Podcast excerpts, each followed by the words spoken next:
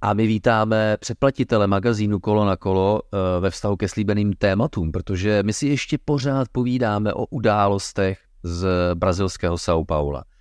A vlastně nejenom z brazilského São Paula. My si budeme povídat i o událostech z velké ceny USA, ale pojďme zpátky k São Paulu, protože jsme rozebrali, jaké dobré výsledky a překvapení velká cena São Paula přinesla, jaká velká zklamání přinesla.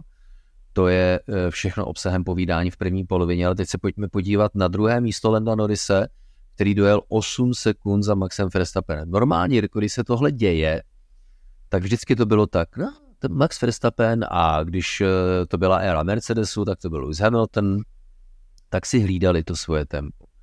Jeli tak akorát, co potřebovali, aby si udrželi první místo a když se náhodou soupeř za námi začal projevovat tak, že nás dotahuje, tak my zase přidáme na plynu, na pneumatikách, na motoru.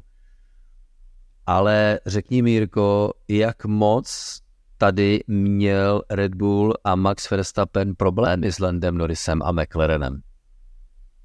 No asi problémy úplně říct si nemůžeme, ale je to přesně o tom, jak jsem říkal v úvodu, záleží, jak by to bylo se safety carem nebo třeba s virtuálním safety carem. Kdyby se tam dalo něco třeba strategicky zkusit vymyslet, ale Max Verstappen si to dokázal kontrolovat a vlastně my jsme mohli vidět v úvodu, že dokonce tam byl souboj kolo na kolo mezi Luisem, eh, mezi Luisem bohužel ne, mezi Maxem Verstappenem a Landem Norrisem a najednou Lando asi si říkal, dobře, jak to zkusím v dalším kole, ale najednou za pouhý druhý a třetí sektor to bylo na vteřinu. Tam se dokázal Max Verstappen na nějakých osmi desetin, čili překročil tu vteřinu a Lando už neměl DRS a začal mu odjíždět. A v ten moment přesně to začal tak nějak kontrolovat, že to bylo pořád tak dvě, dvě a půl vteřiny. Pak přišly zastávky v boxech, které byly s McLarenem úplně synchronní a nedalo se tam toho moc vymyslet a pak už si to Max Verstappen odjel, ale je to, jak říkáš, je to strašně moc o té kontrole vozu, protože jsme to mohli sledovat právě u Fernanda Alonza, který takhle dokázal držet ten odstup od eh, Sergio Pereze na 1,5 vteřiny hodně dlouho, nějakých 10-12 okruhů, takže Max Verstappen by to měl pravděpodobně stejné a viděli jsme to konec konců i v Austinu, že právě takhle si držel ten stabilní náskok na Louise Hamiltona, přestože měl problémy s brzdami, ale je očividné, že Red Bull má asi takový náskok, že to dokáže za to čistého tempa v pohodě pohlídat.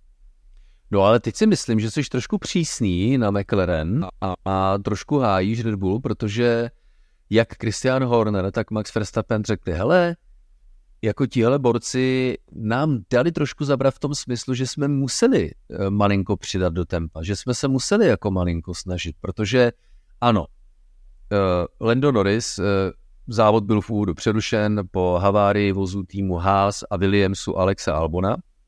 Po restartu se Lando Norris dostal trošilinku k šanci předjet Maxe Verstappena, protože on ten závod restartoval jako jeden z mála na čerstvé, nejměkčí červené sadě pneumatik, zatímco Verstappen odstartoval, respektive restartoval velkou cenu eh, São Paula na opotřebované červené sadě. To znamená, potenciál a úroveň gripu na pneumatikách Lenda Norrise byla větší, jenomže jemu se to nepovedlo. Jednak měl Verstappen dobrou rychlost a on říká, no kdybych do toho dal ještě, chybělo mi pár metrů, říká ale do dalších pokusů jsem nešel, protože jsme tak nějak tušili, že i kdybychom se dostali před Verstappena, by nás asi stejně předjel. A hlavně jsme se museli chránit vůči pilotům za sebou. Oni ještě nevěděli, jestli to bude Fernando Alonso nebo Sergio Perez. Počítali s tím, že to bude Sergio Perez, tak říká, hele, Lando Norris si říká, dále do toho já nebudu dávat. Do těch pokusů do, o předjetí, do dalších pokusů o předjetí, já nebudu dávat další energii, protože jediná energie, kterou do toho dávám, tak je ta, která zbývá v pneumatikách. A ohrožuji tím ten širší pohled a širší kontext našeho výsledku eh, v cíli velké ceny São Paula. Takže podsud se musel smířit s tím, jak to je, ale Red Bull pak říká, halo, on jel, on jako měl to tempo dobré a Max Verstappen říká, ty on je jako pořád relativně za námi. Až došlo na druhé pistopy, protože k těm prvním došlo v 27. kole, tam Verstappen s Norrisem stavili stejně, když už Alonso a spol měli velké rozestupy, takže to bylo jenom mezi Verstappenem a Norrisem, byť na takovouhle dálku pěti sekund. A hm, k dalšímu pitstopu Verstappen zastavil v 56. kole v 1.70. A tady Norris zůstal na trati déle. Takticky, protože, a zase, tohle je důležitá věc, Jirko, to strategické uvažování McLarenu bylo k dokonalosti tak dotažené, jako to bývá u Red Bullu. Oni počkali, zkusíme to, nemáme co ztratit, tak na té žluté sadě pneumatik zůstane o něco déle, protože máme za sebou velkou mezeru. Ano, nemáme šanci nějak taktickou volbou pneumatik překonat Maxe Verstappena, ale co kdyby těchto dvou, třech, čtyřech kolech na trati vyjel safety car? No tak existovalo určité okénko po Verstappenovi 650. kole, kdy stavěl, tak existovalo okénko, ve kterém kdyby náhodou byl safety car, tak Norris zůstane před Verstappenem na prvním místě, protože ten čas potřebný pro zastávku je menší. Jasně, nevyšlo to, protože pravděpodobně, že zrovna v těle těch kolech 57, 58, vyjel safety car, tak byla malá. Ale co kdyby? Ale tohle uvažování McLarenu Jiří, to je něco, co zdobí McLaren a co si myslím, že mu hodně pomůže nejenom co ve zbývajících závodech letošní sezony, ale hlavně v těch dalších příští rok a doufám, že i v těch dalších příštích sezónách. Je to dobrý základ, protože McLaren má pravidelně i velmi rychlé zastávky v boxech. Vypadá to, že ten tým šlape, přestože tam bylo hodně personálních a nečekaných změn, tak eh, vypadá to, že si to docela sedlo. O tom, že Lando Norris a Oscar Piastri šikovný pilot, nebo jsou šikovní piloti, tak není pochyb. Takže přestože to není tovární tým a pořád odebírají, řekněme, téměř polovinu vozu od Mercedesu, tak klobouk dolů a myslím si, že tohle musí Mercedes hodně hryzat. Také se samozřejmě pořád šíří pedokem to, že ten tým, který odebírá pohonné jednotky a komponenty, nemá tak dobrou techniku jako ten tovární, takže kdo ví, jak by to bylo, kdyby McLaren a Mercedes třeba spolupracoval společně, jako to bylo kdysi. Ale pak, když to půjde tímto stylem, tak samozřejmě jak říkám, McLaren by mohl být nečekaným černým koněm do budoucna a Lando Norris už by si sakra zasloužil to vítězství v závodě. Jiří, ale jasně, souhlasím s tebou, co říkáš a byla by to story jako blázen, ale zase nabízím ten širší kontext, i kdyby Lando Norris teď eh, ve zbývajících eh, závodech letošní sezony nevyhrál a nevyhrál by třeba ani v úvodu příští sezóny, tak i to na co si poukázal, ten pokus o předjetí a to, jak blízko se McLaren Landa se dokáže držet lídrovi Verstappenovi. Ano, Oscar Piastri, ten to máte těžké, protože Oscar Piastri teď jede na okruzích, které nezná z juniorských sérií. Je to hrozně zná, to je úžasné, jak najednou to vizuálně vypadá, jako kdyby Oscar Piastri začal výkonnostně ve srovnání s Landem Norrisem odpadávat, ale je to skutečně dáno tím, že on je na nových okruzích to není o tom nenaučit se layout okruhu, ten tvar, kam vede která zatáčka, ale management pneumatik je, je klíčový. A tady prostě Oscar Piastri nemá zkušenosti, ale zase o hodně to bude, o hodně lepší to bude příští rok. Také proto stálo za to po restartu, i když byl Oscar Piastri okolo zpátky, tak stálo za to, aby jel ten závod, i když dostával většině modré vlajky, protože byl už od začátku pod, uh, se ztrátou jednoho kola a on říká, tohle prostě byla jako simulace závodu a to je nejenom v, ve smyslu dat, které McLaren získá, ale pro Oscara zkušenost nezaplacení, když to pro něj byla dřina a černá práce, ale to je přesně to, co potřeboval. Byť celý závod absolvoval už od začátku okolo zpátky, tím, že bylo restartováno po přerušení červenými vlajkami a tím, že on musel kvůli poškození auta zajet do boxu, tak právě tuhle tu ztrátu jednoho kola nabral. To samé se stalo Danielu Ricciardovi, ale eh, McLaren ukazuje, že je blízko a tohle je pozitivní výhled do budoucna. Já věřím, že budoucno znamená úvodní velké ceny sezony 2023. Takže Jiří, prosím tě, suma sumárum, McLaren byl hodně silným autem a ne žene. Max Verstappen a Christian Horner a já věřím tomu, co říkají, se museli trošičku na tohle vítězství ne nadřít, to by bylo přehnané, ale říkali, nebylo to tak jednoduché, jak to vypadalo. Hm? No, tak co by kdyby samozřejmě, ale pořád čekám, že to McLaren zlomí, jak říkám. Čekáme na to už několik závodů a vždycky to vypadalo velmi slušně. A právě ještě bych chtěl navázat na to, jak si hovořil o Piastrim, právě protože nemá zkušenosti, tak Las Vegas by mohlo být daleko lepší pro něj, protože tam nejel nikdo, takže budou na tom všichni úplně na stejno a Oscar by se mohl vytáhnout.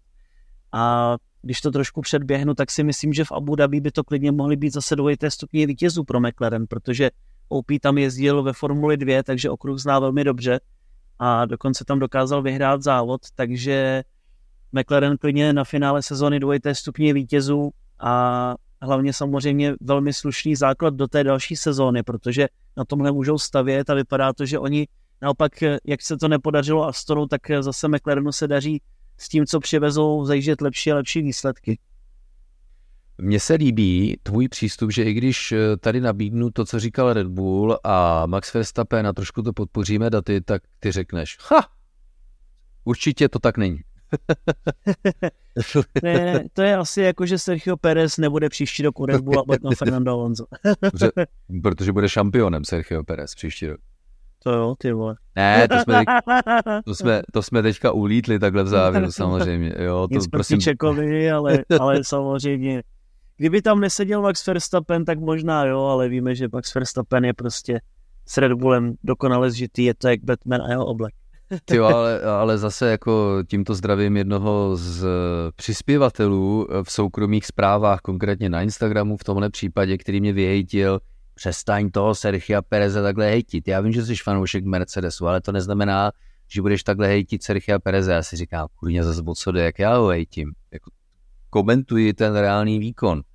A pravdou je, tedy pravdou je, jasně, pravdou je. Mým silným předpokladem je, že být v autě Red Bull RB19 se startovým číslem 11 Max Verstappen, tak myslíš, že by Fernando Alonso pořád získal stupně vítězů São Paulo? Aha, to jsem zase, hele, ty vole, jako jo, jo, jo. jo hele, jo, jako, jako, jak jsem říkal úplně na úvod, kdo čekal z nás, že udrží Sergio Pereze? Všem nám bylo jasné, že Perez předjede a odjede. Takže všichni bychom asi tvrdili, že Verstappen přijede a odjede, ale třeba by to tak nebylo.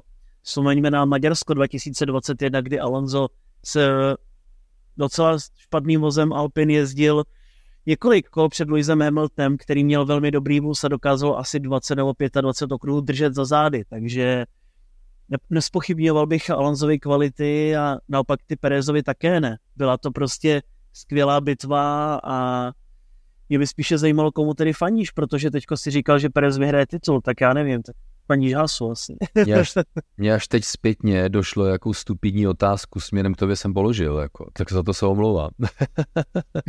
že i kdyby, i kdyby tam byl Terminátor nebo Superman, nebo já nevím, všichni superhrdinové z Marvelovek, tak Fernando Alonso by samozřejmě v São Paulo získal stupně vítězů. O tom přece není pochyb. No, že? tak já jsem, jak, jak ty si říkal, že ty si dostal zprávu, tak já jsem zase dostal zprávu, že bych neměl být tolik proti Alonzovi, tak to mě docela pobavilo, protože můj byt je svatyně Fernanda Alonza, takže je to zkrátka zajímavé, jak se někdy liší ty názory, no. A když už se, když už se ptal, tak můj byt je svatyně Formule 1, obecně, jo. No, to Ale je jasný, když vím, komu fandíš.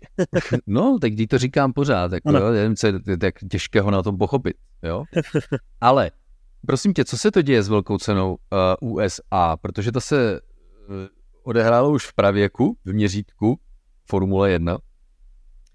Ale Haas nepodal protest, protože to už nejde. Uh, pro podání protestu existuje přísný časový limit, relativně malý, ale existuje už ne v pravidlech Formule 1, ale v ústavě FIA, které se říká Mezinárodní sportovní kodex, právo požádat o přehodnocení v případě, pokud se vyskytnou nové skutečnosti, které v době původního rozhodování nebyly známé. A to je přesně to, co udělal tým Haas ve vztahu k výsledkům velké ceny USA. Jako prosím tě, ten svět už se někam posunul, tak teď jdeme, jasně, jsou lidé, kteří řeší výsledky velké ceny, co velké ceny, eh, sezony 2008, což je ještě dál, ale tady se někdo rozhodl řešit výsledky v úvozovkách pouze 14 dní staré velké ceny USA. O co jde?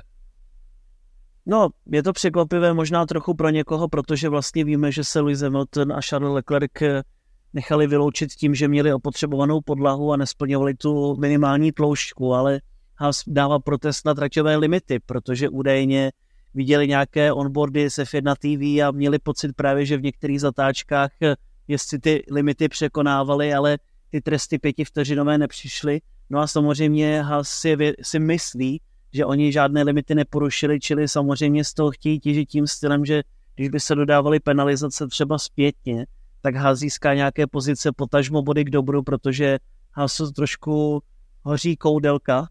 A právě tím, jak je Alfa Tauri hodně silné, tak samozřejmě oni pravděpodobně spadnou v pořadí mezi týmy někam úplně dozadu a možná budou poslední, čili se snaží právě tak nějak chytit stébla té šance na body, ale nevím tedy přesně, jaké nové skutečnosti Haas má, ale můžeme předpokládat, že to je právě na bázi toho, co oni viděli.